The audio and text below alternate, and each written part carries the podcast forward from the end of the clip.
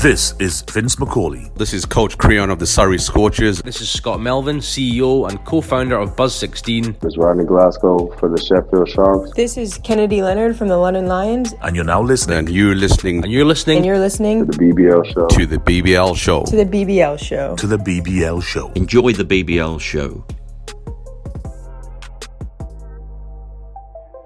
Welcome to episode 11 of the summer road trip here at the BBL show. I am Jay Marriott. He is Drew Lasker. This week, Mr. Lasker goes one on one with Commonwealth gold medal winning coach Julius Joseph, as well as us catching up on the madness of the British Basketball League. How are you, sir? I'm feeling good, Jay. I mean, I'm back in my home you know, traveling is fun, vacation is fun, but like they say, there's no place at home. And I just have to remind our listeners of the commitment of you and I, because we've been all over the place this summer, but literally, as you guys say in the UK, not literally as I say, but literally, I just rode into town off of international flight today. You just literally pulled into Plymouth 30 minutes ago, but that's what we do, man. We commit to you guys. But then the last part of it, is I'm happy to see your face, man. I haven't seen your face in a month because we've been missing. They've been talking about yep. it on the socials. Well, our producer has been, you know, he's big timed us. He's Johnny big timed us. He's been with the uh, the Euros, Lionesses, with the ladies capturing that. So, you know, so but he's back. So we're back. So it's good to see your I face. Know. Great man. to be back in the room. And as I said, like uh, uh, I did see that penalty from Johnny as well on the socials. So. Uh, good man for sticking one yeah. in the back of the net. Anyway, before I jump into the Marriott minute, just I, I, wasn't able to be there for the Julius Joseph interview, which I was really sad about. I was hoping to catch up with him. We have both spent some time playing with him, so I just wanted to like kind of pick your brains for those of the listeners that have no idea who Julius Joseph is, or only knows Julius Joseph as the guy on the three on three circuit let's give them a little bit of background from our perspective. Good call, Jay, because a lot of times when not I'll say most of the time when you retire, when players retire, people quickly forget about the talent of that coach or that GM or whatever they transition to. And Julius Joseph, when I first came in the league in 2005, 2006, he played for the Scottish Rocks. He finished third or fourth in the MVP voting. I just looked it up earlier today, actually. Above Rob Yanders, who we both know, Rob Yanders was a baller. So that tells you how good Julius was. He averaged like 18 points that year. He was solid, man. He kind of has an, a body. Well, he kind of have a body like Atiba Lyons, so he can get you down low, post you up, back you down. But what separated him from Atiba, you know, he could play on a perimeter, he could shoot, and he was a scorer as well. So Straight up ball. Yeah, unreal player. I had the pleasure of going on a tour to China with him, and uh, we we oh, played oh, wow. against we played at like multiple games against the same team, but in loads of different areas of that same province. And my memory of Julius Joseph is two nights in a row he hit the game winner. So one thing that I say about Julius Ooh. Joseph is he has absolute ice in his veins and like I said, he was one of my favorite players. Like when we were on that tour, I was really delighted to get to play with him. So I just wanted to bring that up because, like you said, we know him as the coach now. Congratulations, coach. But also, the guy could play. Anyway, hell of, hell of a, player. player. Let's get a roundup of all the recent BBL action. There's been a lot. It's your social media spy. It's the Marriott Minute. Okay, it's gold for England, three on three men, and silver for three on three women, with BBL and WBBL representatives in each, and led by our guest today, Coach Julius Joseph. Game winner in Birmingham, hometown boy Miles Hesson hits the winning three for an incredible reaction from the crowd, and once again, a reminder to everybody in the UK just how good basketball is. Our main man, Sheffield Sharks legend Mike Tuck, has decided to retire from playing. We salute you, Mike. Unbelievable career and servant of the BBL, and hopefully catch up with you soon.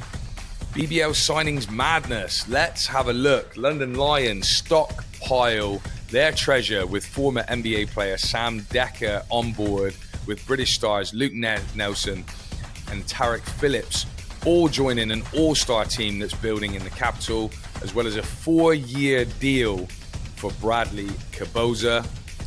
Ben Mockford, American import Javion Hamlet, and none other than the legend himself, Darius Defoe, are in at the Newcastle Eagles.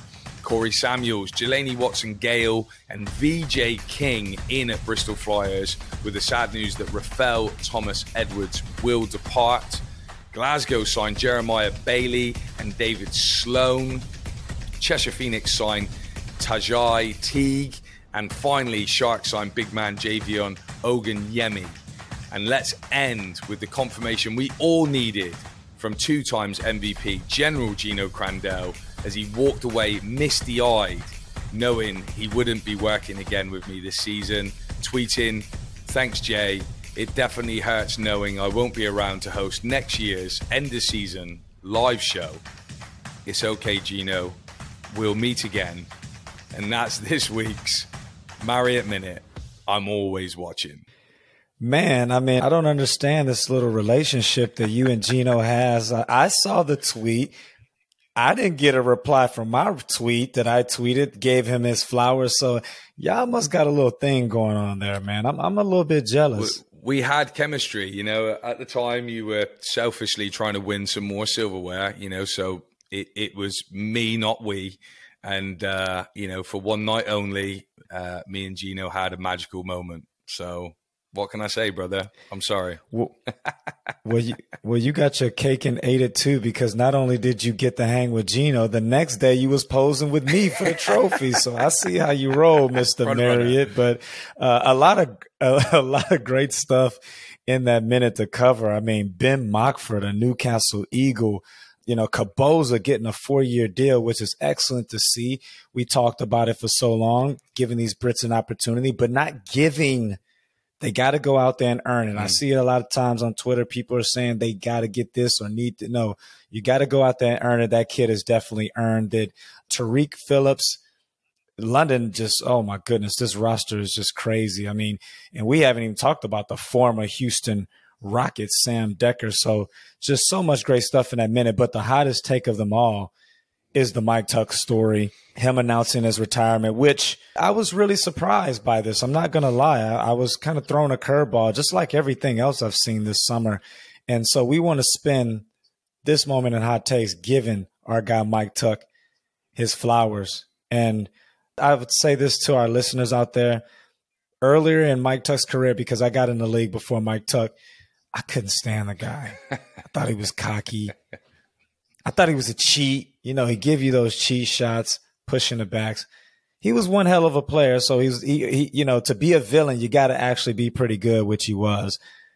But then in 2018, my perspective totally changed. We actually became roommates during the Commonwealth Games, and uh, he was named captain. I was part of the leadership group, so we spent a lot of time together and got to see a different side of him that maybe a lot of fans, especially Leicester Rider fans, have not gotten to see, but hopefully as he's transitioned out of the game, he becomes a nicer guy. But just a very talented player. You know, the second act following his basketball career, I have no doubt is going to be great. He's already been named head of department of marketing for the Sheffield Sharks. Very clever guy. He's a go getter, man. He's a leader. And, um, you know, I love his mentality. So, really sad that I won't be able to see him on the floor again. But I know, which we've been talking about a lot about, you know, transitioning on. He's one guy that I'm not worried about. Yeah, hundred percent. I mean, that's what I tweeted. You know, like the next, the, the the next side of his career is has already been burning. You know, he's he's a like you said, he's a very intelligent guy. He's already thought about this. He he's already started those transitions. I think he's going to be very similar to yourself. You know, I think that uh, he will have a lot going on. He's gonna he, he'll have his hands in a few things you know, I think going back to a player like he's just one of those players that if he's on your team, he's that guy that you want to be on the team because he's going to protect you. He's going to be, he doesn't mind being that guy. You know, he took a lot of pressure off a lot of good teams by being that guy.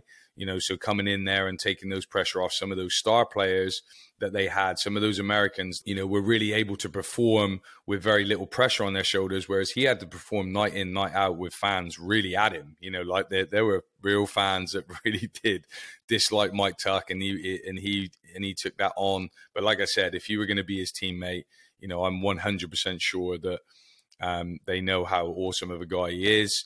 Um, you know, I remember him first coming into the league and um, you know both him and Anthony Rowe actually. So Anthony Rowe was in at Plymouth. Were, were, you with us that year as well when when Mike Tuck came first came into the league, or you came in a bit later on in that season? I can't remember. Yeah, I think I joined you guys in December that year. Yeah, so Ant had come back because. I think it was the year they had they had Cook on that team. That's that correct. Yeah. So he, so I, I remember Anthony obviously played against Mike, and they both had a little bit of a tough time in the French league, and and and actually then they both were able to find really great homes in the BBL. And like I said, I I, just think Mike found his home in Sheffield, and you know what it's like when you feel comfortable. You're the same. Like the best performances that you've had have been in places where you know you've been valued, you, felt safe, you felt that you could you know you could really be yourself, and that's what Mike Tuck's done. Has found a home in Sheffield Sharks, and um, you know he probably has a lot to thank them for, and and they have a hell of a lot to thank him for. So, um, you know, Mike, you've had a great career, so it's it's it's been great. And like I said, he he's gonna he's gonna go on to a lot of other things. He already is. He's doing the commentary, etc., etc. So this isn't the end of Mike Tuck. We'll see him again. The interesting part of it is, if I'm not mistaken, I think it might have been the playoff game that they were knocked out the first round, which was obviously in Sheffield and you know, with the Sky Sports crew, we stay over and Mike Tuck joined us that evening for a beer. We had a, a very deep conversation about um, retirement, just everything. I mean, like I said, like we we were roommates for four weeks in the Commonwealth Games, and so you know, from that perspective, it doesn't surprise me. It just surprised me because I saw the videos of him on Instagram, like training, and it looked like he was in prep mode, right? Mm. But the thing that I'm proud about of our, uh, of our league, because obviously it's so much controversy going on about which direction is going, but there's one direction that we know without a shadow of a doubt that's going is opportunity, right? I mean, think about how many guys over the course of your career, Jay, has been able to find that next thing for themselves within the league, right? I had never seen it happen before I was able to do it, and now Mike Tuck and and so you know, with him, you know, working for the marketing department for Sheffield and then what other opportunities come from a, a media standpoint, which I'm sure he's going to have his hands in. But, you know, it's not just him, it's other guys that's going to follow, which I'm really proud about that these legends in the game, you get to continue to see them after. Kind of how we see, you know, I don't really follow football that much, but I do. I do watch a little bit of the the commentary and the and the pundits, and you see Gary Neville and then the other guy that played for Manchester and then the guy that played for Man City. Those guys were playing when I were playing, and now you, you get to see them regularly on TV covering the league. And that's always been there for football, but it's never been there for our sport. So, you know, the BBL is in a great place. It's in a good spot. Yeah, hundred percent. You know, I I know there's a lot of chatter about you know what's going on with London right now, and obviously Leicester's loss of Geno. Like, uh, uh you know, it would be really interesting to see how they manage that and that you know that's really probably one of the only teams, you know, maybe Manchester, the way they're tooling up, you know, looking like they might be able to take on this superpower, and lots of people worried and talking about those side of things. But it's just the opportunities that that is creating, you know, by the men's and the women's leagues going into Europe. It, it, it is giving us a bigger bigger reputation, more opportunities, and and as you said, we need that. Like we need you guys as pundits in the game. Like we need that. You know that that's going to be what gives us the insight. You know that's what a fan sometimes that is just craving to just understand what maybe the thinking is in that particular moment. You guys can relate. You know because you were there a couple years ago. A year ago now, for like you know, that would be for Mike and stuff like that. You guys were all right there and and, and playing in the league you know, right before it's kind of hopefully going on to even bigger and better things. And that's women's as well. We must remember that last episode with Vince, he brought up Leedham, right? As she just retired as well. So talking about opportunity and positions for her. So, you know, that's a great thing. That's what it's all about. You know, keeping these guys here, keeping them involved in our game in some capacity. And Mike Tuck, uh, you know, we love you, brother. We're going to miss seeing you out there.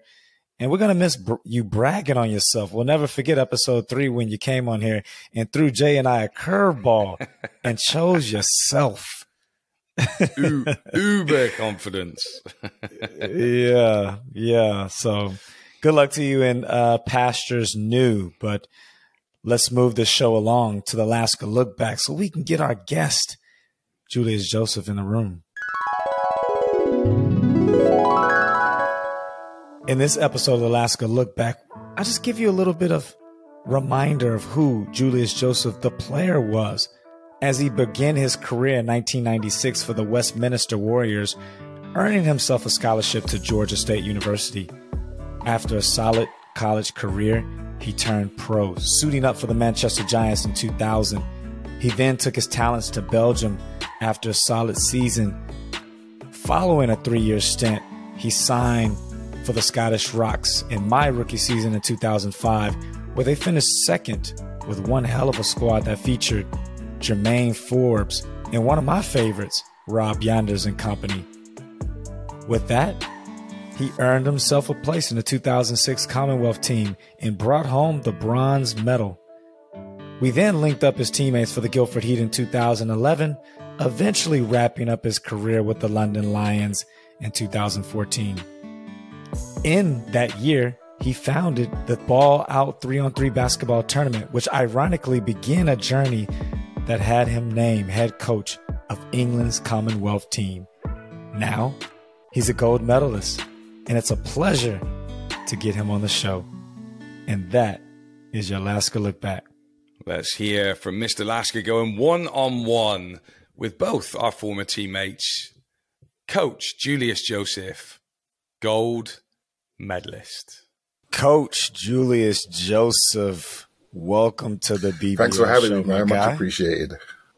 Yeah, I mean, for those listeners that don't know, we were obviously teammates there for Guildford Heat a long, long time ago. But um, I'm actually, you're in the UK. I'm actually here in Houston, Texas, currently 5 a.m. But the sacrifice to get in here with you was very important for Jay and I. We wanted to celebrate this huge moment for British basketball, but literally fresh off of it, just what what's your initial emotions I mean, right now? First off, it's a bit of you know, it's unreal. You know, a little bit of disbelief in terms of what we you know managed to accomplish. Um, obviously, we've never had a gold medal in English basketball ever, and you know, for actually for the guys to actually get it done, and under the circumstances and the way it happened as well, it was all it was so emotional and uh, pretty. Uh, is a it was you know it was just to kind of realize, like, you know, when I spoke to the guys multiple times, I was like, man, you guys, you got a gold medal around your necks. I mean, we, we did it, you know, just come to actually believe what we actually achieved. Yeah, for me, I, obviously I didn't get an opportunity to watch it, but I followed everything on social media and I got to be part of the Commonwealth Games in 2018, where we, I, I, would think for the team that we had, we underachieved. But for yourself as a player, you participated in 2006 and brought back a bronze medal. Now you're a gold medal head coach. What's the difference in regards to the experience and being a player and being a coach for these Commonwealth um, I think there's, you know, a little bit of a, you know, different pressures. As a player, you know, it's kind of nice. You just enjoy the experience. You know, you do what your coach tells you to do. You work hard, you train hard, you kind of follow instructions in that regard. And obviously, you do what you need to do individually. Um, as a coach, there's a lot more pressure on making sure you're leading the guys the right way, making sure they have all the information they need, making sure they're not overcoached at the same time. Because, uh, um, you know, I obviously spoke to some of the guys in terms of what went well and what went wrong, you know, in the Gold Coast. Um, so it's an important, obviously, just to take every, all the information I could on board to get these guys as best prepared as possible, but not, you know, and, you know, ready to go, but not, you know, thinking too much. They're ready to actually play and just read and react in terms of um, just understand the game.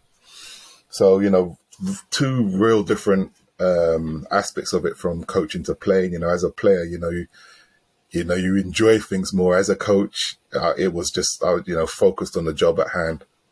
Yeah, and let's talk about the job at hand. Obviously, I'm watching this back uh, uh, on Team England's Twitter, and let's just talk about this final play. So, Hesson is taking out the ball. He throws it into another former teammate of mine, Orlan Jackman, and it looks like the play was actually drawn up for Hesson to come back off the screen to get the three ball. But knowing knowing OJ like we know, he's gonna always take that shot. He obviously misses the shot. Team Australia gets the offensive rebound, and Johnson takes a fadeaway, heavy contested three, which rims in and out. And then going back to our guy Juice, man, this is what he's known for offensive boards, keeps the possession alive, sacrifices his body, tips it out to Hesson, who then cans the open three to win the game. Just talk that whole sequence. All right, so, um, you know, within this, you know, within 3x3, you got to keep things uh, it's all about the strategy of these these dead ball plays. So we've got some really good dead ball plays, and I don't know if you've seen any, but we've thrown some alley oops to Kayne Henry for an open dunk. Just you know, if you execute something quickly, there's only three people on the floor. There's no help to help the helper, you know. So if you run certain plays, you can get open looks, especially if you know we've got athletic guys, athletic guys we have. So it all initiated from a kind of play where we throw a oop. We know teams start to scout us, and they adjust so then we've come up with a counter. And then we know teams start to scout that. So this was the third counter, which they hadn't seen before, and where instead um, Orlan's supposed to come off that screen and then pitch it back to Miles Hesson. But Orlan, you know, he's a gamer. And, you know, at the same time, I mean, I spoke to the guys about this as well. I said, Orlan, you know, you're supposed to pass that ball back to Miles, right? He's like, well, you know, it all worked out in the end. I was like, all right, cool. But that's what I love about you know, Orlan, he's a gamer. He wanted to hit the game winning shot. He's hit the game winning shots for us before. Definitely. He wanted to take that shot for that gold medal. You know, I don't think it's hero ball. I think it's having the confidence and believing in himself to want to, you know, take that shot. Um, and then obviously, you know, he managed to get tipped that ball out, which was huge. When Australia shot it, it went halfway in, sat on the rim, and then decided to come out um, the Australian coach after I spoke to him was like, man, it's like the crowd just sucked that ball out the hoop. I was like, yeah. I was like, yeah, sorry about that, man, but it's the game, isn't it? Orlan tipped it back to Miles. If you check the clip slowly, I mean, I've watched it a hundred times already now, as you can imagine. Miles catches the ball, he checks his feet first, and then cans the free. I mean, to have the presence in mind to say, all right, let me see, check my feet, as this guy's running at me for the game and then hit the free, that's a you know that's a that's you know a guy with a lot of confidence. And you know he led the team in his home country with all the pressure with all the interviews you could imagine he had to do beforehand being the birmingham guy. And he wanted the last shot. And even to the point even he hadn't been having a great day game after that up to that point. He missed a lot of shots, a lot of gimmies. He was trying to, you know, force the issue a little bit, which is fine under a big big stage like that, under a big game. And then to say, all right, I'm still gonna take this last shot, that guy's character is, you know, that's a that's it's a, a, huge testament to what he, you know, he's done and what he's been able to achieve and the confidence he has. That's a, that's a grown man play right there. Yeah, absolutely. I mean, you couldn't script it any better. And going back to that shot by Australia, I watched it a couple of times this morning as well. It literally spun around the rim three or four times before it pops out, and then the ball gets into the the hometown heroes hand who knocks it down. And just talking about Miles Hesson, I mean, I remember him when he first started his career and then went over to Everton when I don't even think they won a game that year. And then just to see how his career is just really trajected upwards, you know, going from the BBL winless to then going to Germany third, fourth league to now, you know, he's, you know, the GB captain, I believe. And so it was amazing to see. But just for our fans out there and, and for myself who don't quite understand all the three on three rules. So at that particular time, uh, the score was 16 15 Australia up by one, and it was overtime. So, what is the exact rules in overtime or in general with three so on three? the game is, you know, it's 10 minutes stopping clock or first to 21. So, whichever comes first. But um, if the clock runs out, and the clock ran out when it was 15, it was tied at 15 apiece. So then it just goes to overtime, which is the first to two points, not too clear, just the first to score two points. So Australia struck first. Oh, yeah, right, Australia struck first. They scored the first one, and then uh, yeah, Miles hit the big two to to win the game. So just talk about from from your perspective as a coach, because uh, growing up here in the states, I mean, three on three is all I did as a kid, and I'm not sure if you had a similar experience there in the UK, but I would not be able to say as much experience as I had playing three on three. I wouldn't necessarily know how to coach it. So when you got this job leading these men, I mean, who did you who did you go to for advice? How did you research, and what was your kind of coaching education in regards to three on three? So initially, you know, the the thing about free free x free basketball is that I'd actually been running tournaments um, after my retirement. You know, probably from or from before even. I've been running free x free tournaments. Started off as young, you know, younger kids, and I introduced adults, and then we kind of got involved with the free x free world tour, where we'd send teams out to play on the world tour, and then you know from having that, you know, that was from 2014. So I had a really an early education on this whole free x free basketball before it was popular, before it was people really knew about it. Um, and it's something, you know, I studied over the years. Um, so that's why I kind of thought, you know what, I know a lot about this game because I've been watching it for so long on the world tour because, you know, they've been playing it in, you know, in the rest of Europe for a very, very long time. So, I've you know been following you know um, Bulut and the Serbia teams and all you know these winning teams and just following all the pathways of this you know the world tour and learning so much. And you know I thought, all right, this is you know this is something I'd want to get behind, especially playing in the Commonwealth Games as well before, and in my knowledge and experience in free x basketball, I said, you know, this is something I you know I could do. And what was the process in regards to to choosing a team? I mean, what would just take us back into obviously the preparation of the, the team sheet of who you had to what which players you had at your disposal, and then how did you go about choosing a team? What exactly were you looking for? So in terms of looking for a team, you know, I was looking for. Um, it, there was two ways you could have gone about it. It's either you kind of get, you know, it's a tweeners game, you know, an in betweeners game, you know, a free stroke four. You know, those guys I've got, they were all Yeah. tweeners, you could kind of say, you know. Um, and you could you could either go with three tweeners and then a, a good strong guard, or you could just go with four four kind of in betweeners and you know just have that kind of height across the board. So the obviously the benefit of having a strong guard is that somebody that can you know make the decision in a pick and roll. They have to be a great shooter. They have to be really physically strong to actually guard other people's bigs. Um, and then you know the benefit of having four guys like the guys that we had is that it's hard to plug holes in our defense.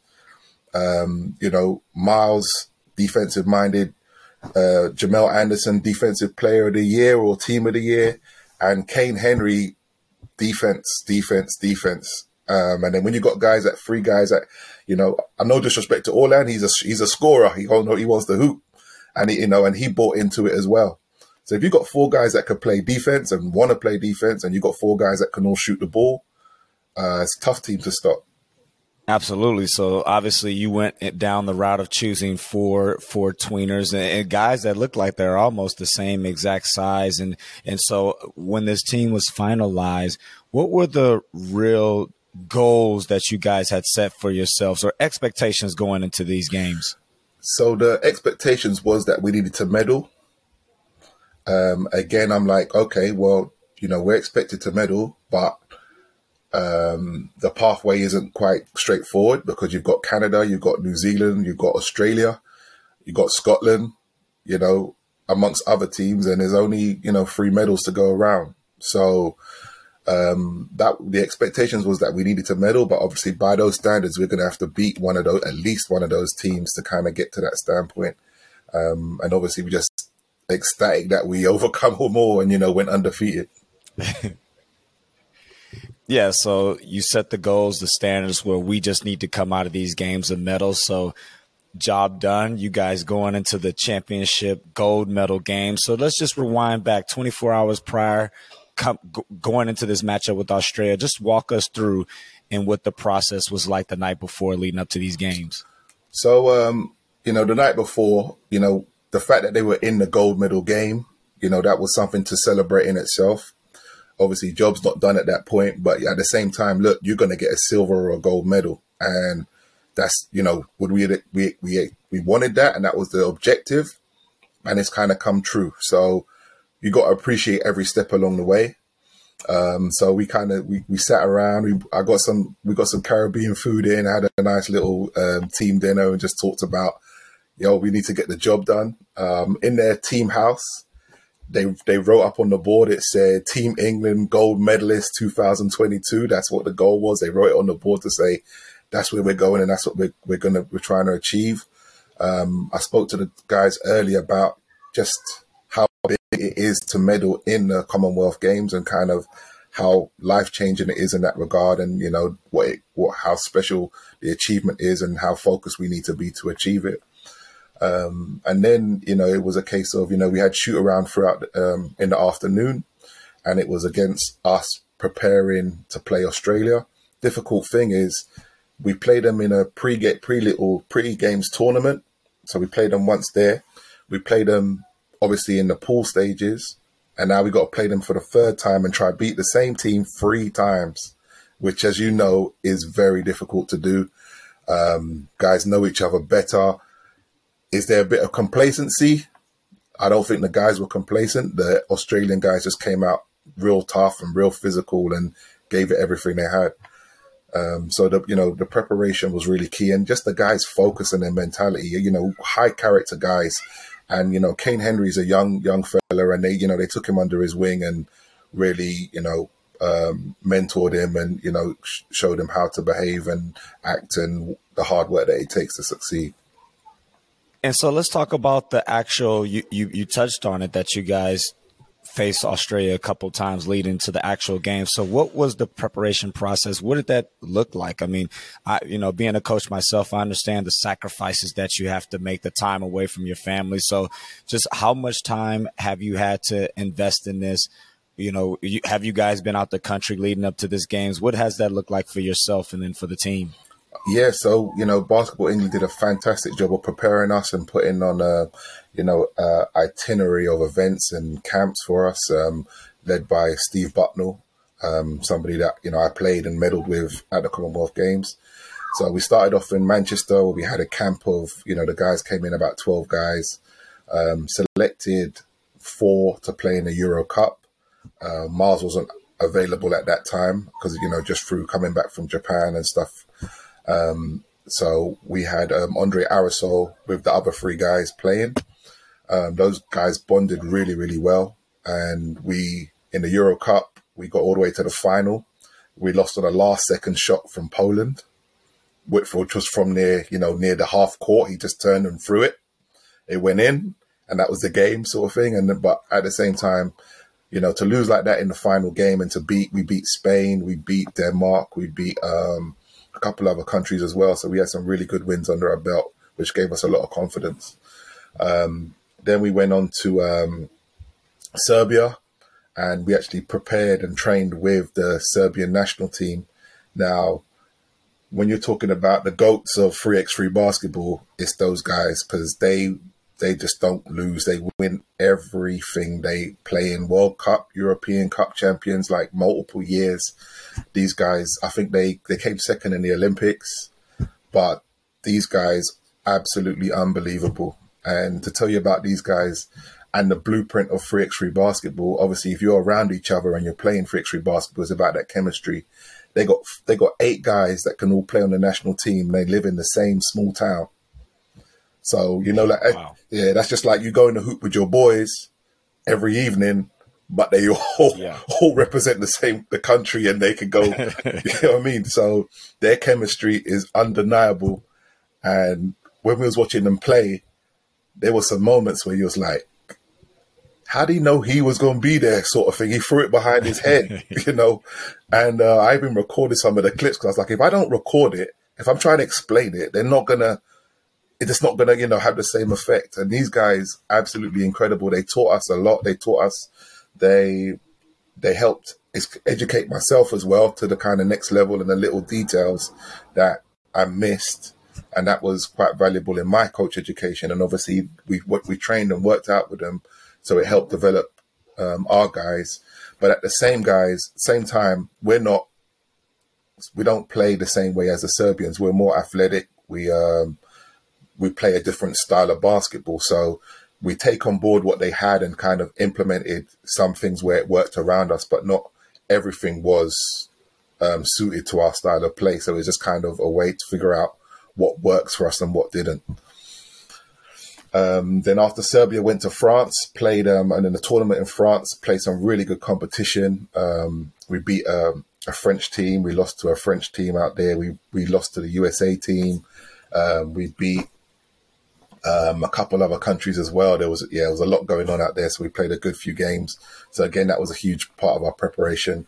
There, it was, and you know, losing's quite a good thing as well. You know, if you just start winning every game, you, you're not really gonna learn and take on board and be like, ah, oh, we need to do this better, we need to do that better. So having our our hiccups along the way on the journey to make it a journey and make it give us a bit of adversity, you know, definitely help prepare the guys going forward. Um, and then, you know, the guys just kind of, they bought into it because as a five on five player, there's a lot you can't do in 3x3. Just simply, all right, I'm going to beat my person and go to the basket. Well, if you try to do that and they bump you off balance once you jumped in the air, you're going to take some crazy off balance shot. Referee ain't calling a foul. It's going to make you look like a muppet. You know, so it's a lot of, you know, changes and style of play and stuff, which, um, which is really different. The guys are probably going to start playing five on five and foul everybody. because because that's kind of how the game is, you know, it's really physical. The referees, you know, not calling much, but um, the journey was just, you know, and the preparations, what kind of bonded these guys together and created a, a brotherhood, so to speak. So yeah, just really appreciate it all. And let's talk about the trickle down effect. I'm not sure how much you follow the BBL, and let me remind our viewers that Julius Joseph was one hell of a player. Um, you you have to remind because you know fans they forget really quickly of former players, and so now I feel like in my 17 years being involved with the league that there has never been this much momentum surrounding the British Basketball League and I read a quote here from Sport England CEO that says it's critical that when the games come to an end, that it doesn't feel like the end, but the beginning of the opportunities for local people to get active and play sports. So now that we got that medal that you guys were seeking and a gold medal at that, how do you think that impacts British basketball moving forward? So for one thing, you know, it's got to create more awareness on, you know, on on TVs for, you know, people seeing what we're doing as exciting as the men's and the women's game was, I don't know if there's any other sport, me speaking biasly, that was as exciting as those games. I mean, personally, I couldn't handle it watching it. It was, it was a struggle. So, and but as a fan, and you're watching that, and you're like, oh, how close it was to winning and losing, and even in you know both the games is a tremendous testament to to basketball. And we just need to get a little bit more, you know, has to be more awareness on TV. You know, no disrespect to all the other sports, but every time I turn the TV on, I'm seeing bowls or I'm seeing swimming or I'm seeing something else. I'm like, yeah, that's all well and good, but what we just did now, you know, if we wasn't winning, all right, we don't need to be on the TV. But now we we won, it needs to be on TV. We need to be on the breakfast shows. We need, the, you know, that kind of stuff to start taking place just to increase the awareness of what we're doing. And then, you know, obviously following that, you know, um, inspiring the next generation now, you know, that, that win on, and, you know, that, you know, it's a historic win for British basketball and for English basketball. And, you know, they, it now needs to be used to inspire a next generation, you know, create a legacy um, which obviously is going it's about finding the right resources, and then also what's the next steps for the 3x3 program? What's going to happen now? We've just mm. proven that we can win with you know a couple. You know, we started, we did something last year, but then we got together for the last three months and did what we did, won an Olympic gold. So now what's what you know now we need to look at the next steps in terms of all right, let's keep this going because after a Commonwealth gold, we can, you know, let's try get an Olympic gold. How about that? again, we we were teammates and for Guildford Heat. It feels like many many moons ago, and then you retired a couple years after. And how was that transition for you as a player going into everything that you do now? I mean, for myself, it, it was it was okay. You know, I still played just for fitness and fun, and you know, some players need that status. I play professionally. You know, I'm this mm-hmm. guy, I'm that guy. I didn't really, really need it, so I didn't really miss miss it when it wasn't there. You know, um, I had a, you know, I played um, 14 years of professional basketball. I played on the national team for 10 years. Um, you know, the people that need to know know. Yeah. You know, um, so you know, I, and you know, after that, it was just a case of um, the sports development side of it, running these tournaments, getting involved in this free x3 basketball, and just kind of taking you know the next step in terms of giving back to you know the next generation, and you know with um, just the young people. Obviously, they need they need it, and basketball's done so much for me and my life. It's time to to give back any you know in the ways that I can. And speaking of giving back, what's next for you? So actually, um, this or on the 13th and 14th of August, um, we run a you know, we're running our Ball Out 3x3 finals. So if there wasn't no Ball Out 3x3, I'm not sure if I would be here doing you know coaching. I'm not sure how far along bas- 3x3 basketball would be in this country because um, obviously I've been you know pioneering 3x3 basketball over the last eight years. You know, last year we had a tournament with 3,000 participants. This year we've probably got about 2,700 participants, so it's kind of world spread. Um, and you know, the next step is to kind of look at, all right, let's look at this 3x3 development plan and what steps can be put in place. Um, obviously, there are definitely conversations to be had because the players that we used are five on five players. That's their salary, that's their job. They're going to be committed to those teams over those years. But okay, well, what strategy can we use and who would want to kind of and how how can we reward these guys and make it financially um you know rewarding enough for these guys to say all right let's do this 3x3 thing full time because they are doing that in Europe players are doing it full time with really wow prize money. Yeah, huge prize money, and so why can't we do the same thing? Wow. Well, finally, again, we really appreciate you taking time out to join us on this show. Literally 48 hours after, you know, putting that medal around your neck and and just to close, obviously I touched on it a little bit earlier in regards to my perspective, but obviously you have a much bigger perspective than I do in regards to the British Basketball League. The salary cap has been lifted, and it's been really controversial in regards to where people think the league is going to go. Where do you think the league is today, and do you think it's in a good spot? I mean, it is a lot of you know, all these developments. It has made things very, very interesting, especially with um, you know London Lions signing such high-profile players um, if they could potentially get it to work and you know especially succeed in Europe, then obviously that would be good for the game. Um, is what they're doing sustainable? That's the question. And what's the blueprint, you know, financially for this team three, four, five years down the line? If that's if that's all in place and they have a strategy and you know um, know what's what the next steps will be, then you know I think that would be fantastic for the league. Um, but again, it's you know it's always been a case of is what what the are these clubs sustainable? If what they're doing sustainable, and then you know a lot of issues have arisen through some clubs just not being able to sustain and get the money in that they need. I think maybe you know it's got to be TV rights, you know, sponsor bigger sponsorship deals potentially, um, because crowd revenue can only pay for so much. So you know the BBL is in a bit of a a kind of a, a, a, changing phase, obviously with the salary cap changing now and bringing, you know, these the London Lions having the, you know, stacking up and getting NBA class talent in. Um, it, it'd be interesting to see how that kind of develops and pans out. Yeah, well, it's going to be definitely interesting to follow, interesting to cover, and we will see. Only time will tell where all this goes, and I'm really hopeful.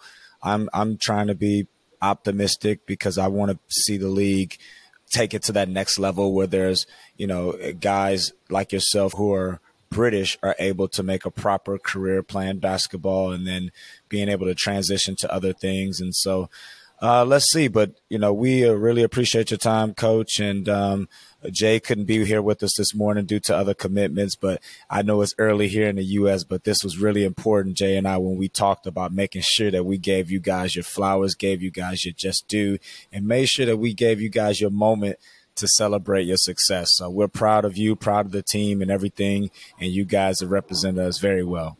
Man, thank you so much for having me. It's, you know, it's been a pleasure, and um, you know, I'm just really proud of the guys, and you know, just what they've managed to put together. Um, and yeah, it's just a proud moment for myself as well. Just kind of helping, helping and shaping these guys, and you know, looking forward to the next chapter of 3x3 basketball, and you know, the benefits it's going to bring to to the game across the country. Absolutely, Coach. Well, we will be following your progress moving on from here. But, guys, as we get ready to gear up for the season, a couple weeks away from players starting to get back to the UK. I know I'm headed back to the UK soon, but you know, you can find us here same time, same place here on the show. Thanks for listening to the BBL Show. The BBL Show is a 21 Media original podcast produced by Corey Mallory with your host, Jay Marriott and Drew Lasker. Keep up to date with the show by following the BBL on Twitter, Facebook, and Instagram, where you can find details on future episodes, events, and fan interaction. Until next time.